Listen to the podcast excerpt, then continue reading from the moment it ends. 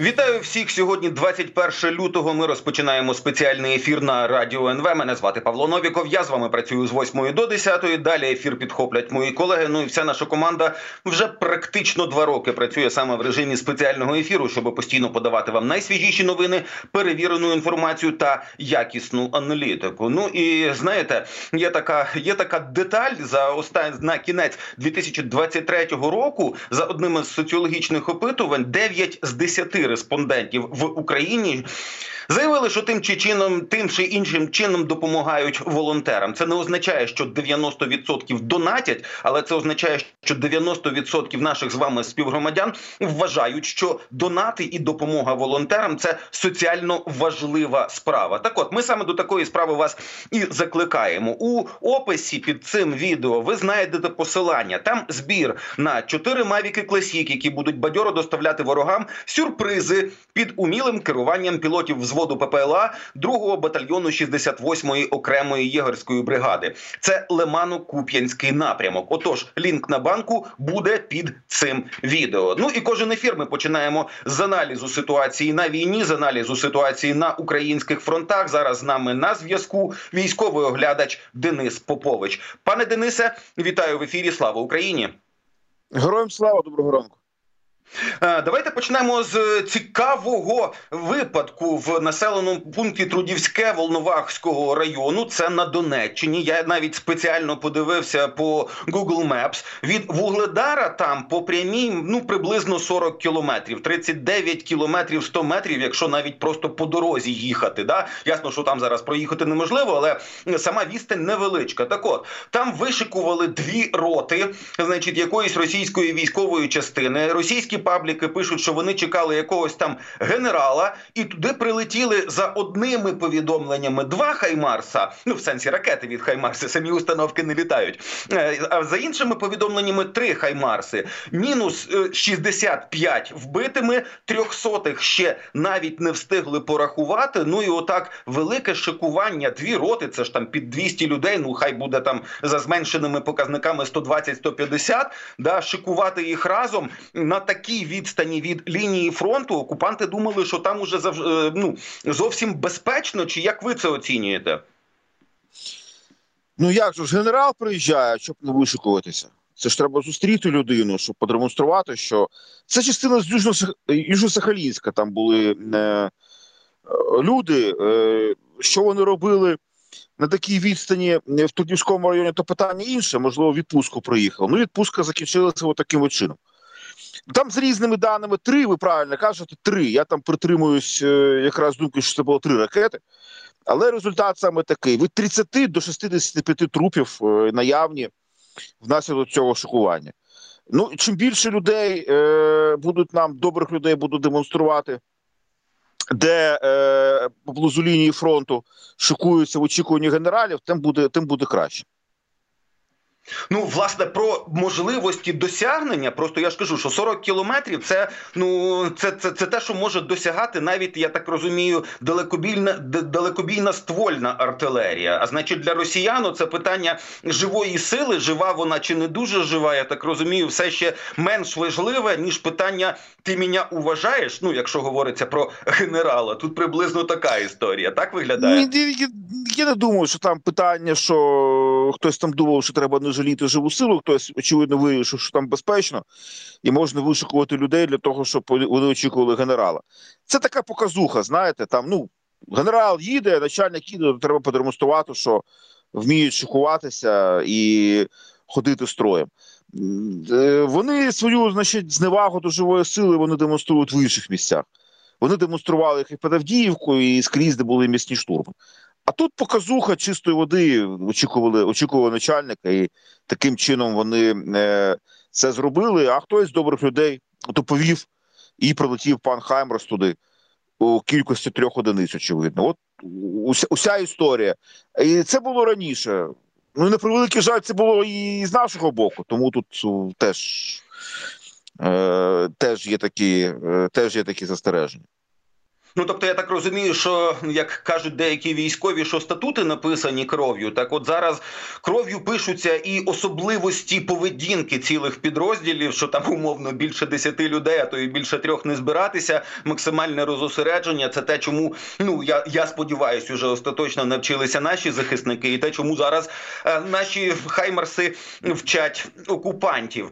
Вийшов свіжий аналіз того, як проходила, значить, з російського боку операція, уже фінальна її частина по захопленню Авдіївки. Це, значить, на сторінці у Тома Купера, австрійського глядача. І от мені якраз тут цікава штука, що брак артилерійських боєприпасів впливає на всі аспекти цієї війни. Якби Україна мала достатньо боєприпасів, то Збройні сили могли б вести наступ і ніколи не зупинялися. Трохи менше, і вони би змогли успішно захищати Авдіївку. Ще трохи менше, і вони, ймовірно, не можуть захистити Авдіївку в довгостроковій перспективі. Але для росіян це займе дуже багато часу і дуже багато втрат. Далі описується, як саме росіяни туди підходили, скільки людей вони втрачали, як часто їх вибивали, і все одно оцей дефіцит техніки, дефіцит снарядів з українського боку, ну він тут проходить такою червоною ниткою. Більше того, вже в деяких західних виданнях з'явилися карикатури, серйозно, карикатури, коли, значить, якісь бійці, ну,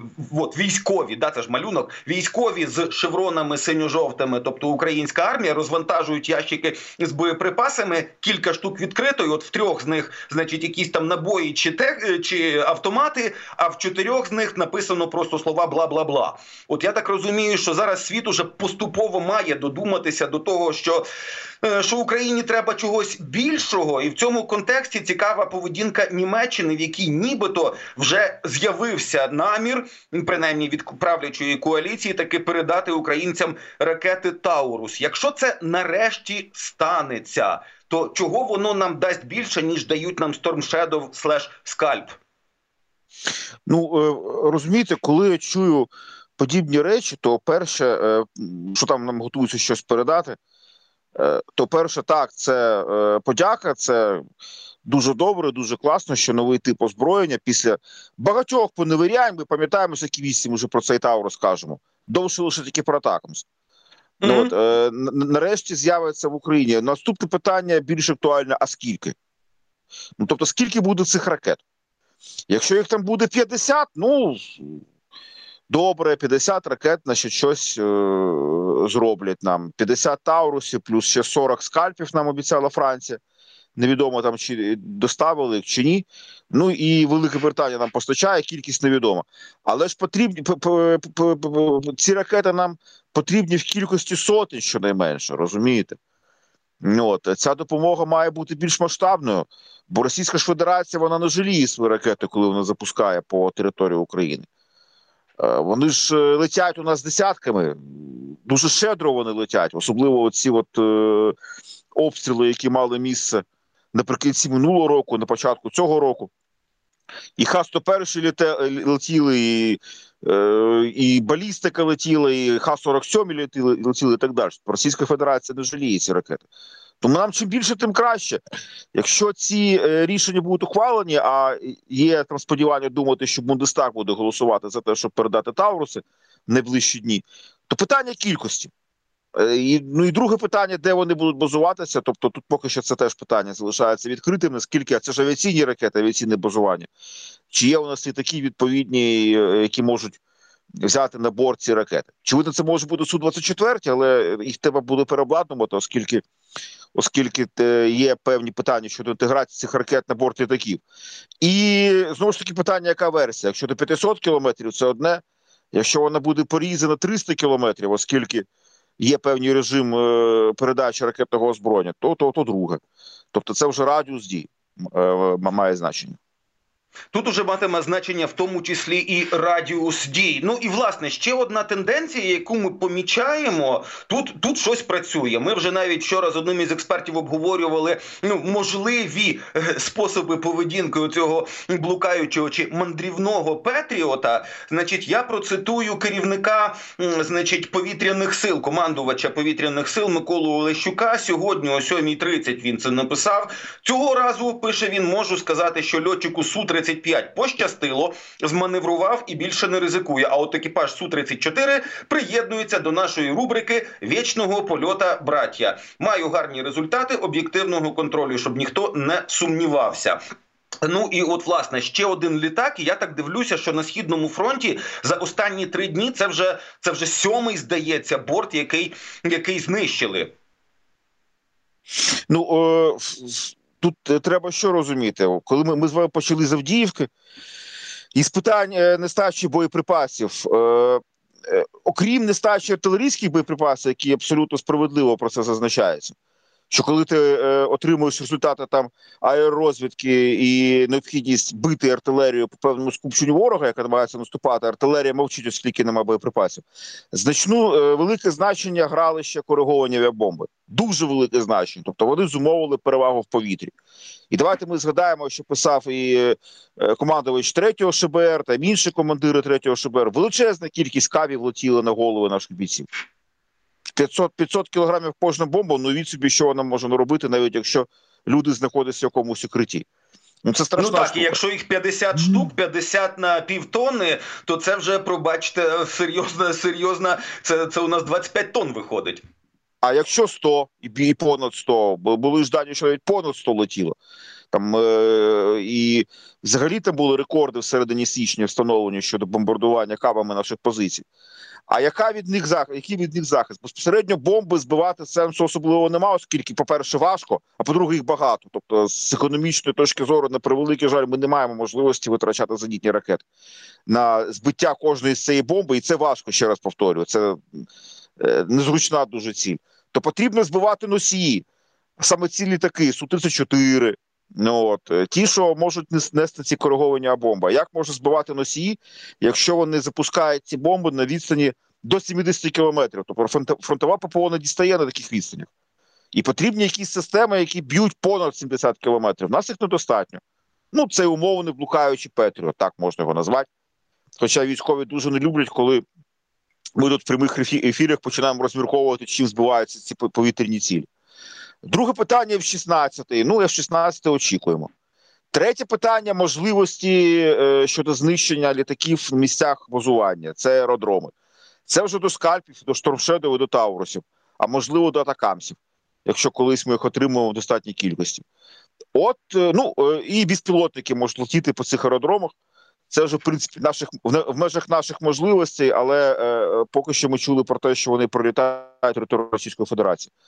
Ось те, що ми можемо зробити в цьому питанні щодо збиття носіїв. І це актуальне дуже питання, оскільки коли Російська Федерація буде просуватися далі, буде намагатися просуватися далі, на превеликий жаль, ми бачимо, що вони намагаються просуватися далі, то я думаю, що каби будуть використовуватися в дуже широкому сенсі. Тобто, по суті, цього балансу у нас поки що немає, щоб ми могли відігнати російську авіацію ще трохи подалі. Власне, уже є слова заступника командира 3-ї штурмової Максима Жоріна. Він каже, що у росіян біля Авдіївки, в самій Авдіївці достатньо сил для наступу, і основний напрямок зараз Ласточкіне. Велика Британія, точніше їхня розвідка, пише, що скоріш за все росіяни захочуть перепочити, але отут справді з того, що описує і Том Купер, і з того, що каже пан Жорін, видно, що вони туди нагнали дуже велику кількість народу. Там було в якийсь момент понад 50 тисяч людей на суперневеличке місто. Тобто захоплювали його. І, власне, втрачено більше, ніж в цьому місті проживало до Великої війни. А от питання, як може вирішуватися оця задача? Захопили місто, зупинитися, закріпитися, відпочити? Чи захопили місто і ломанулись ще далі, розвивати успіх по наступу? Як це вирішується взагалі? То залежить від того, наскільки відступає армія з місту. Тобто в даному випадку, на превеликий жаль, наша армія. Якщо відступ не є організованим, якщо він там перетворюється на втечу, то тоді вирішується завдання далі наступати на плечах відступаючої армії таким чином. Тобто користуючись тим, що вона втікає, вона дуже швидко відступає, не встигає закріпитися і користуватися цим рухом. Да? Очевидно, ми встигаємо закріпитися. Тобто там були зведені оборонні споруди, тобто відступали ми не на пусте місце. В якому стані зараз ці споруди, де саме вони були зведені, я сказати не можу, цієї інформації нема у відкритому доступі. Ну, то й добре, очевидно, що і нема. Тому я думаю, що, на мій погляд, що зараз буде вирішуватися питання з боку Російської Федерації, хоча ми не можемо звернути мізки, але виглядає так, що вони закріпляються і далі будуть переходити в наступ, намагаючись пробити вже наші ці оборонні споруди і оборонні побудування переважаючими силами, як, власне, вони робили це в Авдіївці. Тобто зараз певна пауза ж таки буде, і вона, очевидно, зараз триває більш-менш. Хоча я там певно тисне Ласточкіна, але він не такий, як на Авдіївці. Пан Тарнавський повідомляє, що ці спроби атак відбиті. Відбити. Ну, але ж ми розуміємо, що якщо там сконцентровано там понад 50 тисяч військовослужбовців Російської Федерації з тими можливостями, які вони використовували при час штурму позиції в Авдіївці, то черговий такий міцний накат, він попереду. І це питання часу. Якого часу, ну, будемо дивитися. Ну, ми розуміємо, що, на жаль, Путіну до виборів треба якісь успіхи. От Авдіївка – це вже настільки велика перемога, ну, тобто 4 місяці просто нескінченних штурмів, безупинних. Вони нарешті захопили руїни цього міста, і настільки це було важливо для Путіна, що він аж відправляв телеграму, значить, з привітанням цих самих бійців. Ну, а оскільки успіхи їм якісь, бодай, потрібні, що це за шоуменська історія, пробачте, шоу-бізнесова, коли, значить, російське агентство ТАС пропагандично пише, що ось росіяни захопили Кринки, там дійсно є 2 чи 3 бійців у кадрі, причому цей ще й регулятор Сальдо теж публікував це відео, значить, 2 чи 3 бійців росіян, вони, значить, з російським прапором десь нібито в Кринках. І, значить, все, знищили український плацдарм. Сьогодні зранку вже є навіть відео про те, як ці росіяни, після того, як помахали прапорцем, дуже правильно тікають, і дуже швидко тікають, що аж просто гай гуде. От нащо їм такі речі? Я розумію, що можна було десь на околицю пробратися там 2, 3, 4 людям, сфоткатись з прапором і швиденько втекти. Але ну це не виглядає як перемога. Так вони ж далі пішли. Там Шойгу доповідав Путіну про те, що плацдарм збитий. Ну так і що ТАСС про це писав, так. На вищий рівень зійшло. Ну це вони вже малюють перемогу. Це вже комусь дуже хочеться на гребні Авдіївки заробити собі нагороди. І Шойгу тут в перших рядах йде для того, щоб продемонструвати. Ну, є слово, яке характеризує подібні заяви, не будемо його використовувати в прямому ефірі. Добре, не будемо використовувати неефірні слова в прямому ефірі. Дуже дякую вам за розмову, дуже дякую вам за роз'яснення. З нами на зв'язку був військовий оглядач Денис Попович. Ну і, шановні, є вже свіже зведення від Генерального штабу Збройних сил України про втрати окупантів станом на сьогоднішній ранок. Ми регулярно звертаємо увагу на ті цифри, які тут подаються у зведеннях, але якщо ну, я, принаймні, так до цього ставлюся. Якщо подивитися на кількість втрат в різних оцих стовпчиках чи рядочках, да, то це ще й демонструє, наскільки напруженою є ситуація на фронті. Тому що, якщо окупанти масово кидають по 5, це ж станом на вчора було 5 активних напрямків, де росіяни спробували наступати.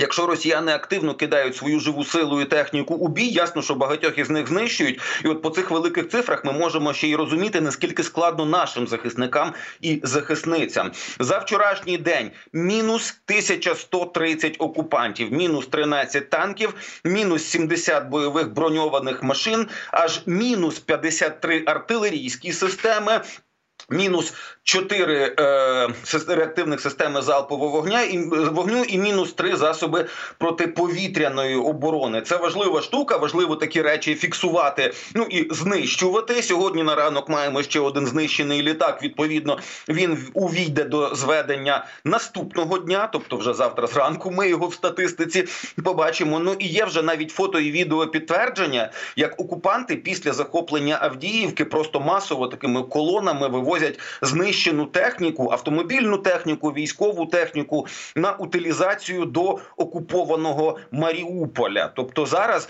навіть по цих відео і фото видно, скільки і чого вони втрачали під час цих штурмів. Серйозні втрати там, я розумію, що наші пошматували окупантів немало, але, на жаль, Авдіївка, а, знищена, ну, просто зруйнована повністю, б, окупанти захопили Авдіївку. Шановні, зараз ми зробимо невеличку паузу, далі у нас буде новина і далі продовжимо спеціальний ефір.